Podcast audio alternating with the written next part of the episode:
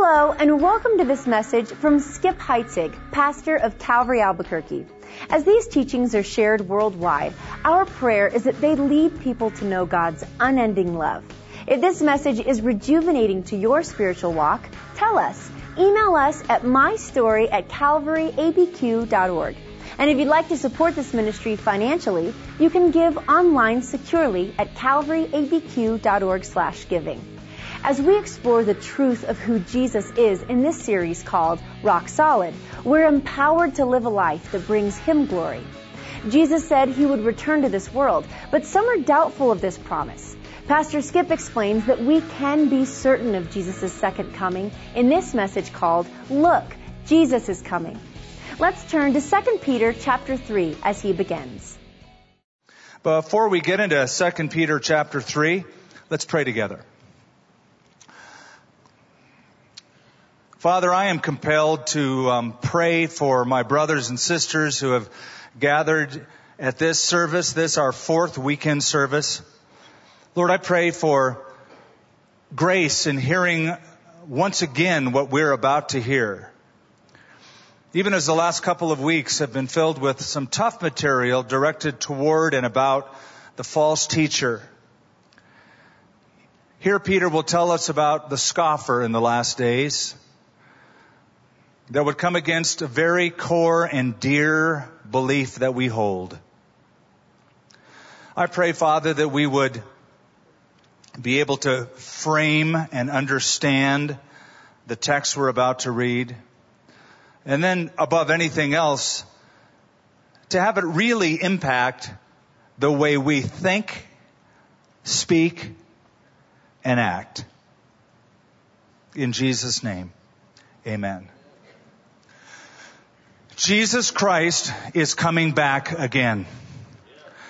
That is and has been the great hope. You can go ahead and clap for that. That's worth clapping about. I don't want to hold that back. I'm looking at all the people who aren't excited about that and just wondering. That has been the hope of the church for the last 2,000 years. We are expecting, anticipating, looking for we can't wait for that event to happen. He came once to deal with sin. He's going to come back again and move out all the politicians out of the way and he'll say, let me show you how it's really done. And he's going to fix all the injustices that this world has held and committed for thousands of years. That hope has been expressed not only by applauses and amens, but it has been encapsulated in some of the great hymns of the church. Christmas time is coming up and we always think of joy to the world as being about the birth of Christ when actually Isaac Watts wrote that about the second coming of Christ. Joy to the world, the Lord is come. Let earth receive her king. It's his rule and his reign. And the third verse will spell it all out for us. Let no, let no more let sin and sorrows grow, nor thorns infest the ground. He comes to make his blessings flow far as the curse is found. All of that is second coming stuff.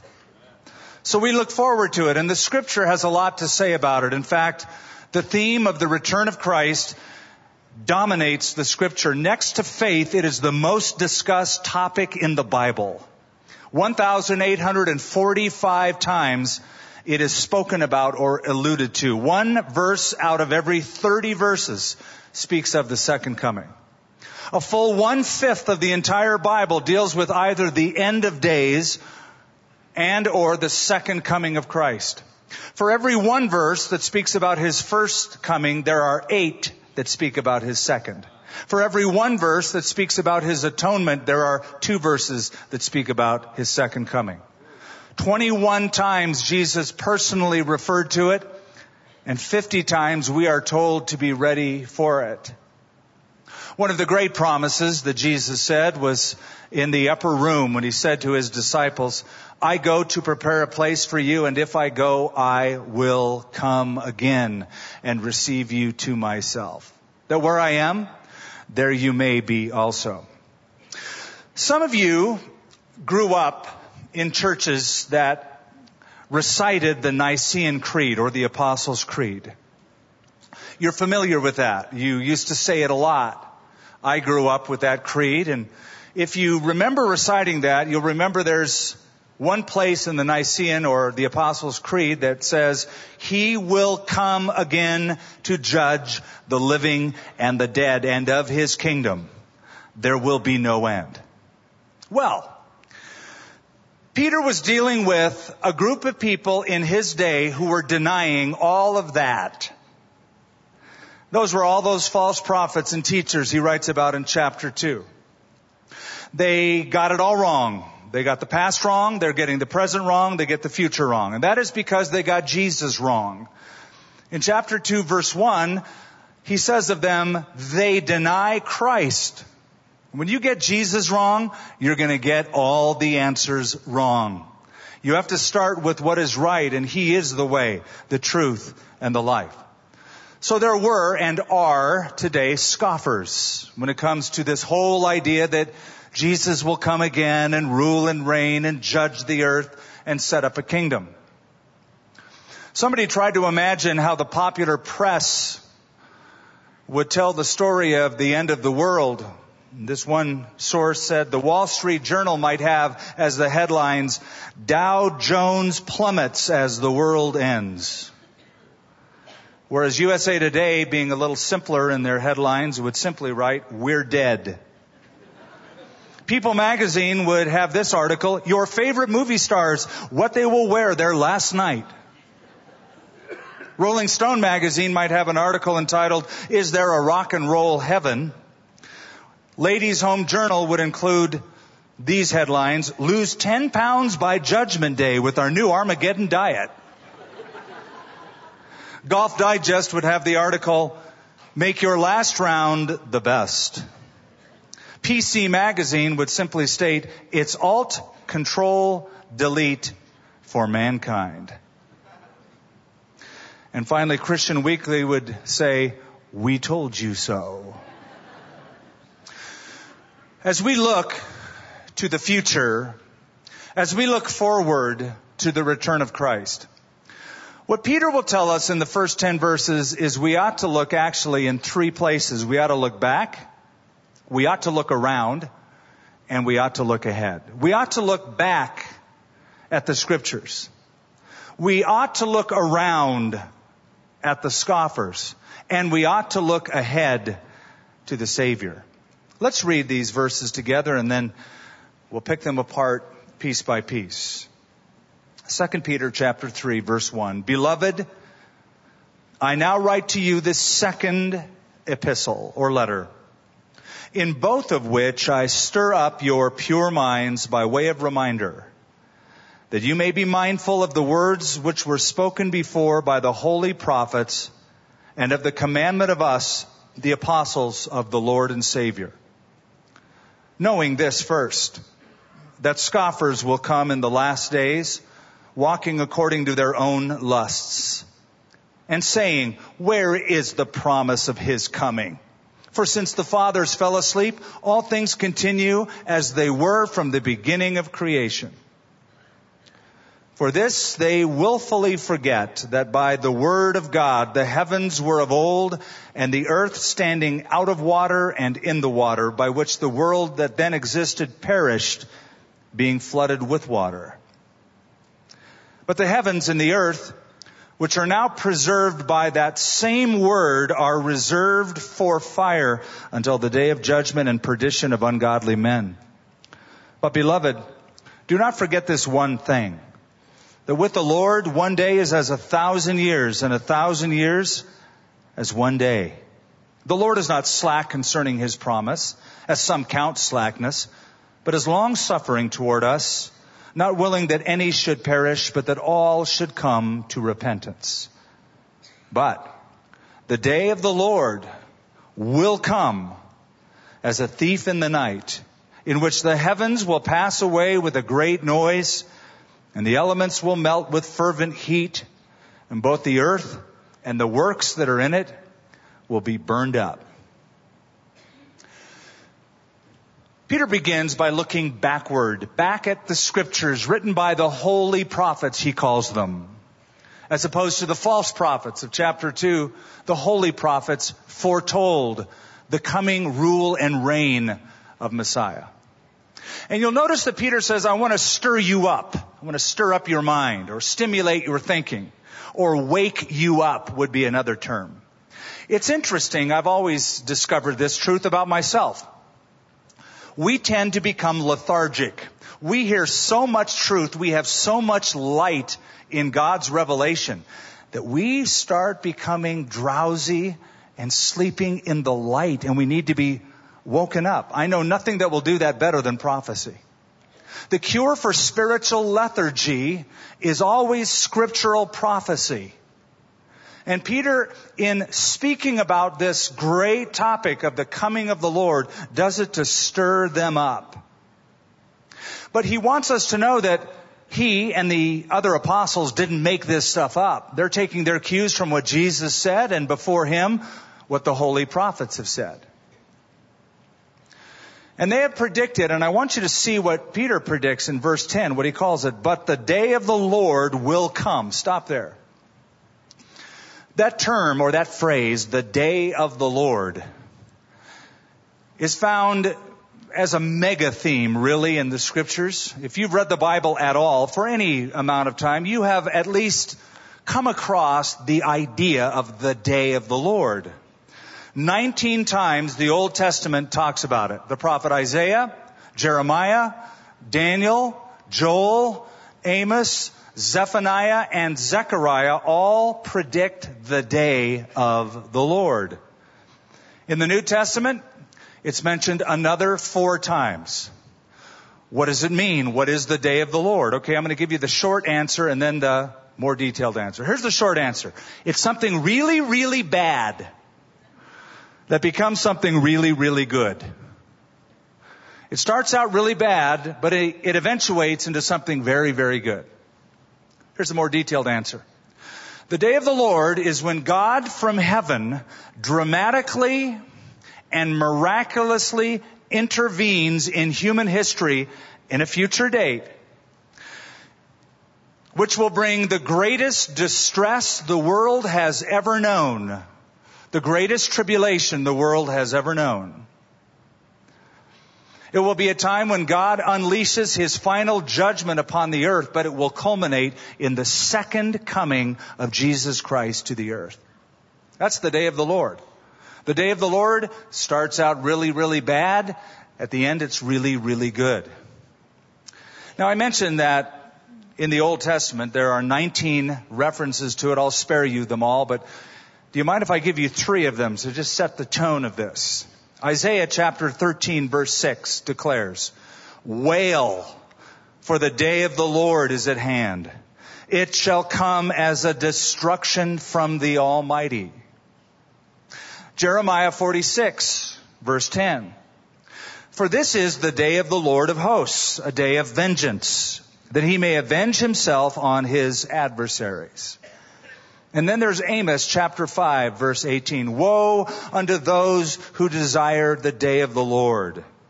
To what end is it for you? For the day of the Lord is darkness and not light.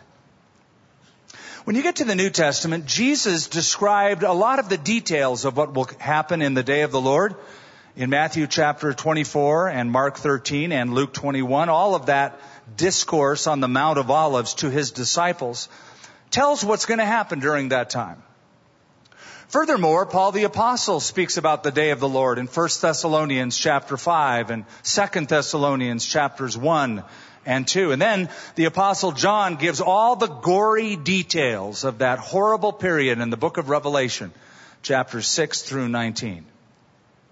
What I want you to see here is what Peter is doing in elevating the teachings of the apostles on an equal par with the writings of the prophets. For he says that you may be mindful, verse 2, of the words which were spoken before by the holy prophets and of the commandment of us, the apostles of the Lord and Savior. So he's saying we didn't make this stuff up. We're telling you what Jesus Christ, our Lord and Savior, has already said, and He is simply saying what the prophets have always predicted. There's been this continuous revelation of the day of the Lord that is coming, and I want to stir up your pure minds. Do you stir your mind up in the mornings? I've made it a practice over the last many years since I've been a believer to wake up in the morning and one of the first activities after brushing my teeth and those kind of things is to open up the Bible and to read a section and meditate on it and to pray about it and work my way through the text of the whole Bible. I want to stir up my mind. Now, since the second coming is one verse in every 30 verses, make sure that you read at least 30 verses a day. How's that? Get that thought reignited back in your brain, in your heart. So in verse 1, he says, I want to stir up your pure minds. Then notice in verse 2 he says, be mindful. So you get the idea that he's trying to engage our mind. Let me make a suggestion. That you engage or stir up your mind enough to actually memorize scripture. Not all of it, but some of it. Key verses. Nothing will help you in your spiritual formation like memorizing verses of scripture that can be called to mind later on when you need them. Most all of us know about Martin Luther, the great reformer and the great one who wrote about justification by faith. What most of us don't know is that he did much, much of his work from pure memory of the scripture. That when he was early on in a, in a monastery, an Augustinian monastery, he had a mentor, Johann Staupitz, who taught him to memorize whole books of the New Testament. So that later on he could call them up from memory and write about the great doctrines of faith, justification by faith. So look back at the scriptures. Let your minds be stirred by what the prophets wrote and what Jesus said and what the apostles recorded. Second, look around at scoffers. Verse 3, knowing this first, or preeminently, not chronologically, but as a matter of importance, knowing this first, that scoffers will come in the last days, walking according to their own lusts, and saying, Where is the promise of his coming? For since the fathers fell asleep, all things continue as they were from the beginning of creation. It's interesting that when you look at the prophets who spoke about the worldwide reign of the Messiah, they predicted it. They also predicted the scoffers, or they record the modern day mockers in their day in responding to what they wrote or spoke. So in Isaiah chapter 5, Jeremiah chapter 17, Ezekiel chapter 12, Malachi chapter 2, it also includes the response of the unbelieving world in terms of mocking or scoffing. Now, a scoffer is someone who treats lightly what should be taken seriously. You've had it happen to you. If you've ever tried to share your faith at all, you have encountered scoffers. You tell them about the veracity of scripture or Jesus Christ wanting to come into your life or the Bible says this and you'll get everything from a to an intimidating line of questions like, you're not a fundamentalist, are you? You don't believe in that book literally, do you? You're not a closed-minded, non-thinking idiot, are you? All of that language is meant to intimidate you. That's mocking, scoffing language. That's the language of the scoffer. When I was a boy, I had a friend, and I, um, I even hesitate to use the word, but he had become a good friend. He was the boy your mother warned you about. My mother did, and I didn't pay any attention to her. His name was Richard Wilhite. Richard was a liar. He was a thief. He was a drug user and seller and buyer and many, many other things. He was also the bass player in my band as a kid. And we became friends and we did lots of bad things together. And then I became a Christian. So one of the first things I did is try to find where he was living and I got a hold of him and called him on the phone, told him the gospel and he scoffed. He mocked. He hung up the phone. I called him back. He listened a little more carefully. I thought he was interested. He hung up the phone again. I called him back a third time. He did not even pick up the phone. Next day in the newspaper, I read that he was arrested for a half a million dollars worth of heroin, a sale that he participated in. He was in jail now. Didn't know where he was. I had just heard that he gotten out of jail some years later. And as soon as he was out, was shot in the head and killed by someone from those drug deals years before. And, and that haunted me. That really bothered me for obvious reasons. I knew him once as a friend and I wonder why did he and why do others scoff and mock and take lightly what should be treated seriously? And I found my answer in this verse. Verse 3 tells you why. Knowing this first, that scoffers will come in the last days walking according to their own lusts. In other words, they want to continue living for their temporary pleasures and anything that would speak of the judgment of God and hold them accountable for their immoral behavior, they want to write it out of the script. That's why. That's their motive. Well, what is the basis of these scoffers? What is the basis of their belief? Verse 4 tells you what it is. Here's their philosophy. And saying, notice it's in quotes, where is the promise of his coming? For since the fathers fell asleep, all things continue as they were from the beginning of creation. What are they saying?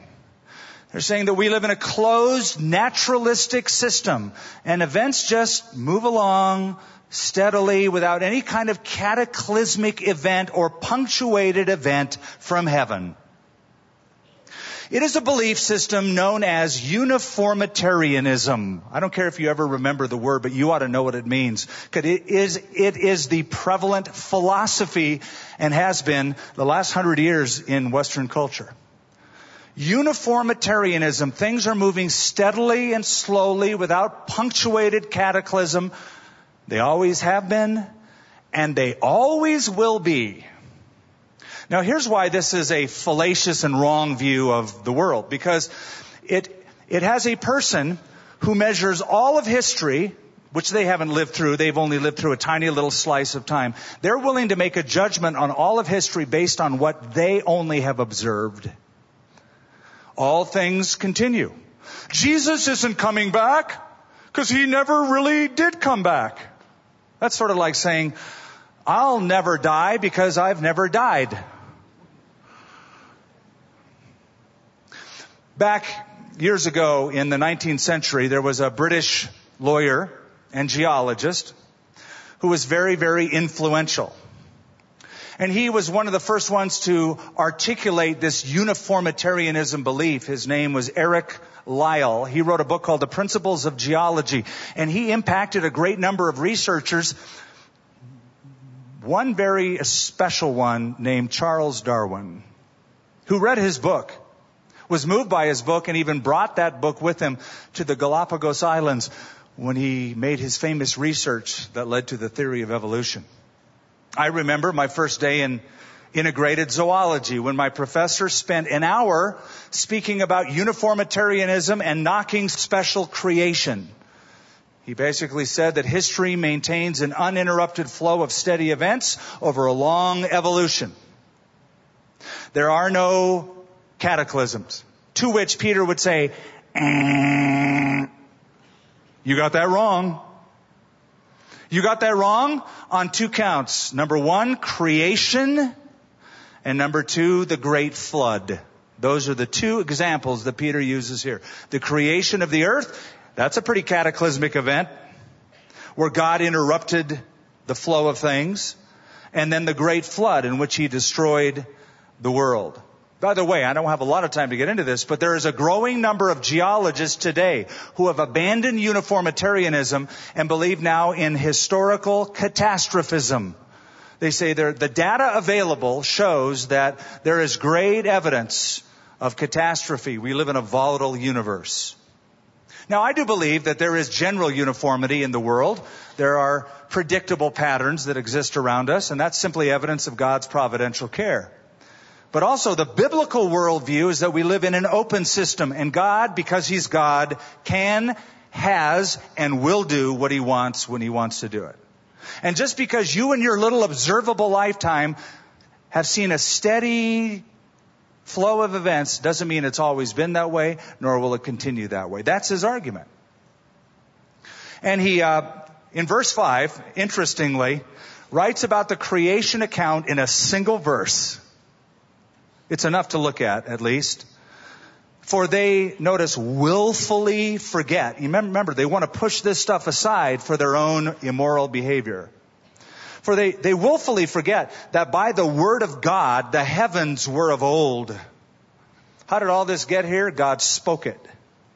God said it. God said, let there be this, and there was that. They willfully forget that by the word of God, the heavens were of old, and the earth, now this is interesting, standing out of water and in the water, by which the world that then existed perished, being flooded with water. In other words, what Peter is saying is that God shaped the earth between two areas of watery mass. It's the creation account from Genesis where on day two he separated the waters above from the waters beneath. He took the waters above and developed a water canopy, a vapor canopy around the earth. The waters below on the earth were in the seas and the rivers and underground reservoirs and lakes, etc. Today, post flood, the earth is still four fifths water. And his point is that water was a huge part of the original creation and it became part of the original destruction in verse 6 by which the world that then existed perished being flooded with water. By the way, the word flooded here, listen to what it is in Greek. Katakludzo. What does that sound like? Cataclysm. That's what, exactly what it is. It was a punctuated event where God interrupted the flow of history with a great cataclysm, a deluge an upheaval, a catastrophe. I've always believed that the flood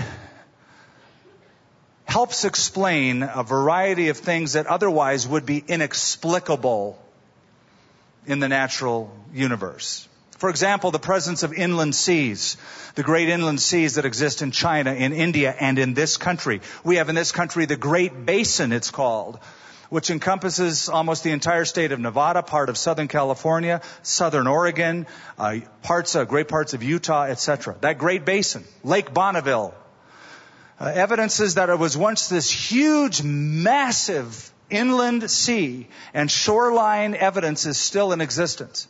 The only thing that is left is that little thing called the Great Salt Lake. That's the remnants of it. Also, the flood explains the evidence of forests that have been compressed by water, layers of water-laid deposits that have formed coal in every place on earth, even in the North Pole and in the South Pole. Then there's the fossil record. This is important. If I were to tell you, hey, go throw a leaf in your backyard and and then say, uh, how long would it take for you to get a fossil? You'd say, what? That's are you crazy? You don't get a fossil by throwing a leaf in your backyard. You get a fossil if the earth opened up and the leaf got sucked in and then slammed against it. If a cataclysm happened, then over time you would have fossilization. But not just by uninterrupted nothingness. But there's the fossil record. Sea life that has been found atop and between layers of coal, fossils of whales in Michigan, fossilized sharks found in Ohio, fossilized fish found in Wyoming, get this, at 7,000 feet above sea level. How'd they swim up there? Then there are fossils that are out of order. You have trees that are found extending through several different strata layers, supposedly laid down over millions and millions and millions of years. So how do you have a tree growing through all of them? Then there's the great slab of sediment near Agate Springs, Nebraska, bones of some 9,000 different animals that have been tossed and crushed violently and buried by water and dirt. Peter said it happened. But there are people who are willingly, the old King James says ignorant, willingly ignorant. Will Rogers used to say everyone's ignorant just on different subjects. It's interesting how Jesus said, as it was in the days of Noah, so it will also be at the coming of the Son of Man. Do you think they mocked Noah building a boat? You know where he built the boat, right? In inland Iraq. So there's a guy building a big, big, big boat in Iraq and they're going, why? It would be sort of like somebody putting a yacht factory in Rio Rancho. You'd say, I don't get it. What are you going to do with those yachts? You're not going to use them here. So we look back at the scriptures, we look around at the scoffers, but ultimately we look ahead to the Savior. And in verse 8, he does that. He directs our attention by saying, But beloved, do not forget this one thing that with the Lord, one day is as a thousand years, and a thousand years as one day. It's simply to say what seems to us like a long time is really a short time to God. The reason he does this is because he knows that people like us even would be saying, why has it taken so long for Jesus to return? Why the delay? Now, they were asking that 2,000 years ago. We're asking it on steroids today. 2,000 years have passed since then. And he's still not back and we're still hoping and we're still waiting. And it almost sounds like, yeah, maybe these uniformitarianists are right. Why has it taken so long? First of all, God counts things differently. Seems like a long time. It's just been two days to God. Reminds me of the story of the little boy who was praying. And he, he closed his eyes. He said, Lord, somewhere in your Bible it says that a thousand years is like a day to you. And it also says in your Bible that you own a cattle on a thousand hills, which means like a million billion dollars is like one dollar to you. And then he prayed, Lord, could I just have one dime? And the Lord spoke to him and said, Sure, just a minute.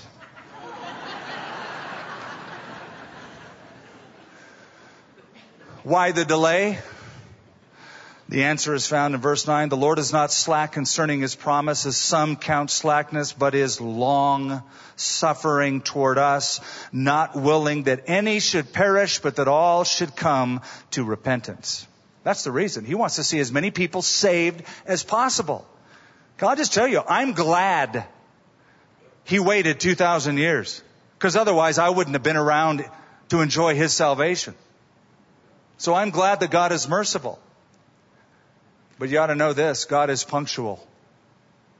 He hadn't come yet, but he will come. Look at verse 10. But the day of the Lord will come.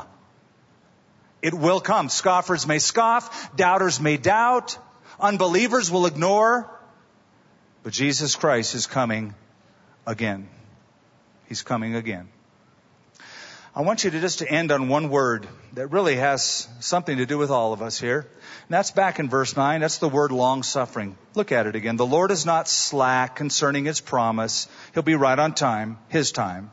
As some count slackness, but is long suffering toward us, toward you, toward me not willing that any should perish, but that all should come to repentance.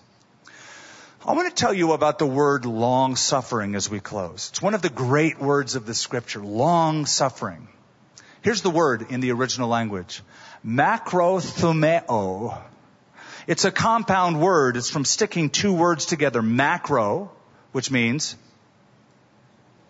big, large, macro, not micro, macro and the word thumeo, which means to burn, or literally great anger. So literally the word long suffering means large, great anger.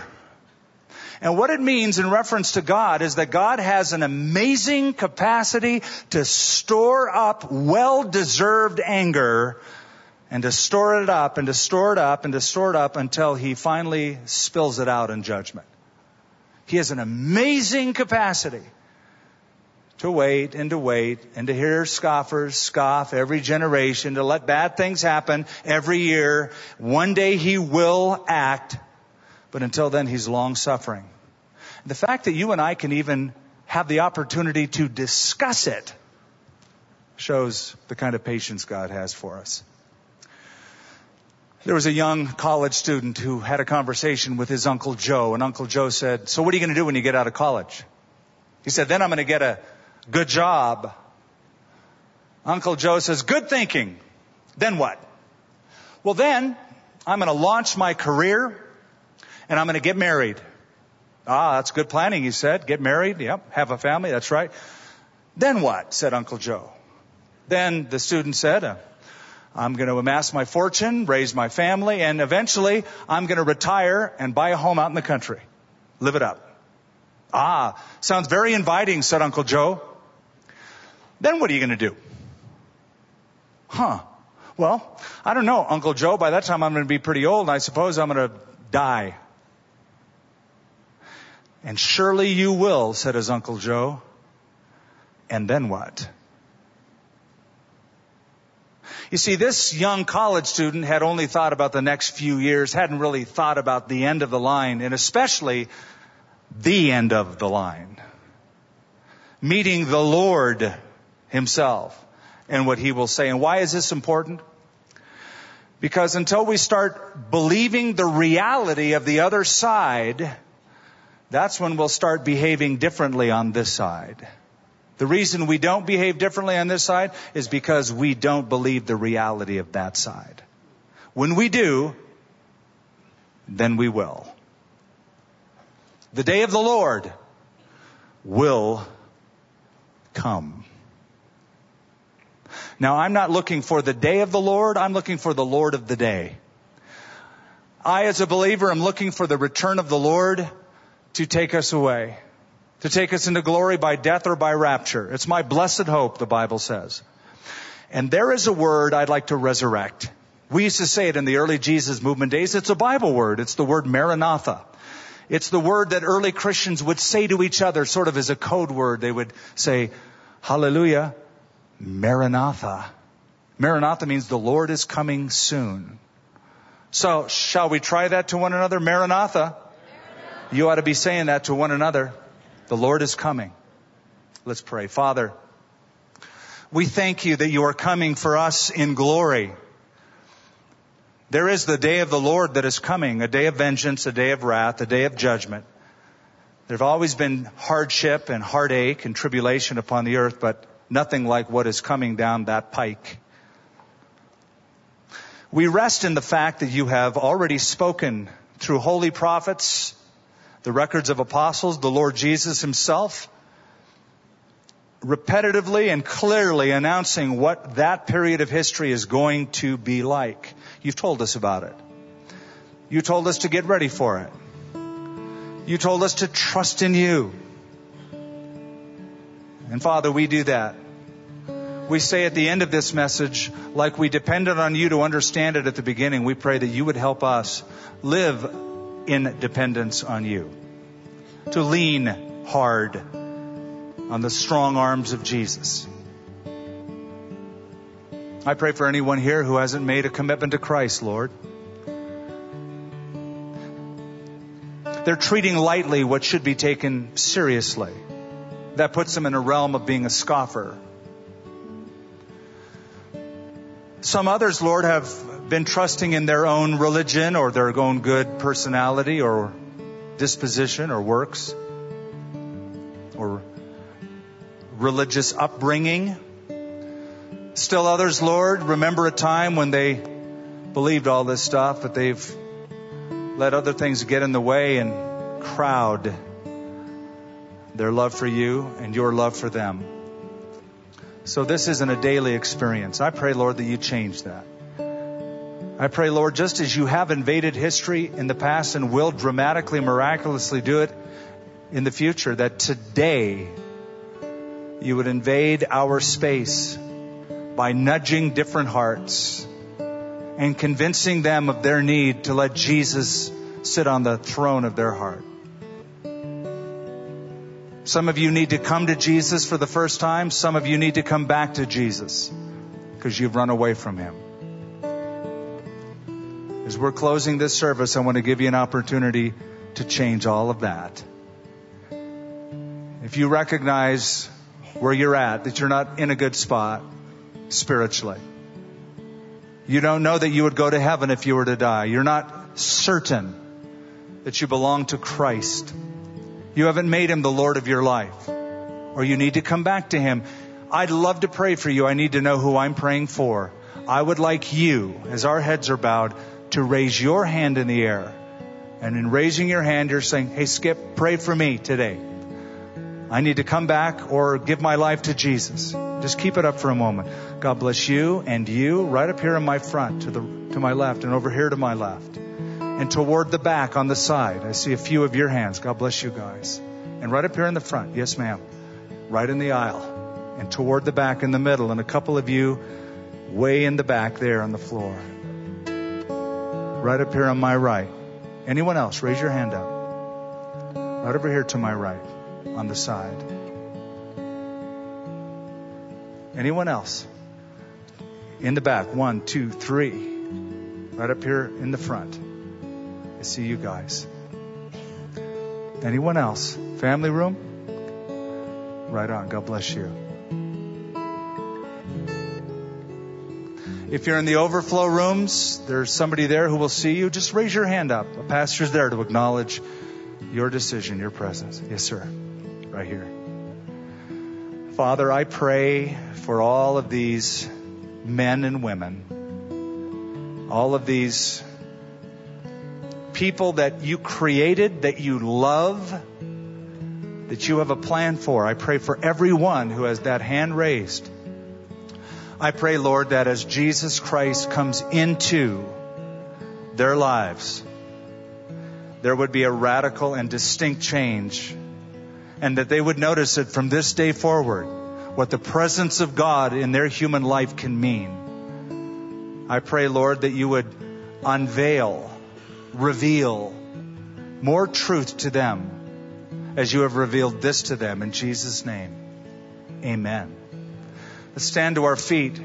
In a moment, we're going to rejoice together as those of you who raised your hands are going to do something else besides just a raised hand. I'm going to ask you to do something that might sound scary, but it's not. It's just a family thing.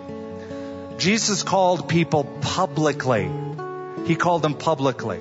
And we think it's important for people to make a public confession of their faith to Jesus Christ, especially in a crowd that will applaud that decision. So if you raised your hands, and I saw lots of hands go up, I'm going to ask you to get up from where you're standing, find the nearest aisle, stand right up here at the front where I'm going to lead you in a prayer. As we sing right now, you begin to come. I saw people right up here in the front, right up on the side. Just come right up here. We'll wait for you, but please come. Awesome.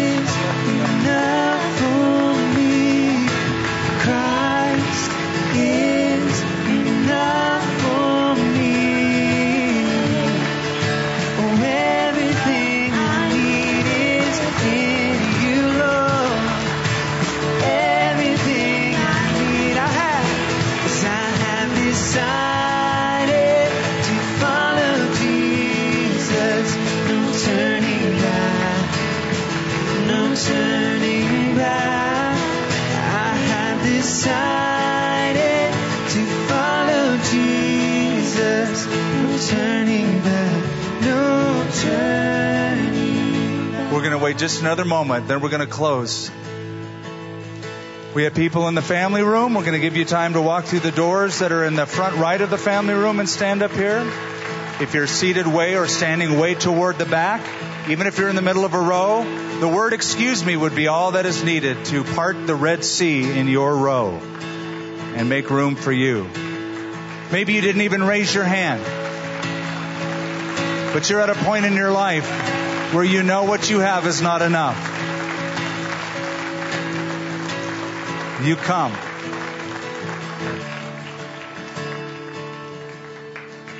Anyone else? God bless you. Yes.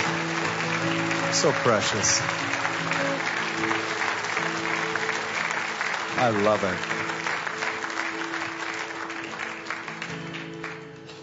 Real quickly, any other takers? God says, I'll give you life. I'll give you everlasting life. I'll forgive everything you've ever done. I'll give you a do over from this day on. Any other takers? you come. Well, those of you who have come, and there are lots of you, congratulations for making the most important walk in your life. And this is just the beginning. This is just the beginning. I know people who are in the ministry around the world and pastoring churches and have done mission work who have stood here right where you are and have made the same commitment years ago. So I can't wait to see what God's going to do in your lives. But allow me now to pray a prayer with you. I'm going to say this prayer out loud. I'm going to ask you to say it out loud after me. Okay? Say these words out loud. Say them from your heart and say them to the Lord. Okay, let's pray. Say, Lord, I give you my life. I know that I'm a sinner. Please forgive me. I believe in Jesus Christ, that He died on a cross for me and that he rose from the grave and that he is alive right now and that he is coming again. I turn from my past. I leave my sin behind me. I turn to Jesus as Savior. I want to live for Him as Lord. Help me in Jesus' name. Amen. Let's rejoice together. Yeah, it's party time. This is party time right here. How reassuring it is to know that God has extended His grace to us and He's promised that we'll be with Him one day. How has this message magnified your hope and faith in the Lord? Let us know. Email my story at calvaryabq.org. And just a reminder, you can give financially to this work at calvaryabq.org slash giving. Thank you for joining us for this teaching from Skip Heitzig of Calvary Albuquerque.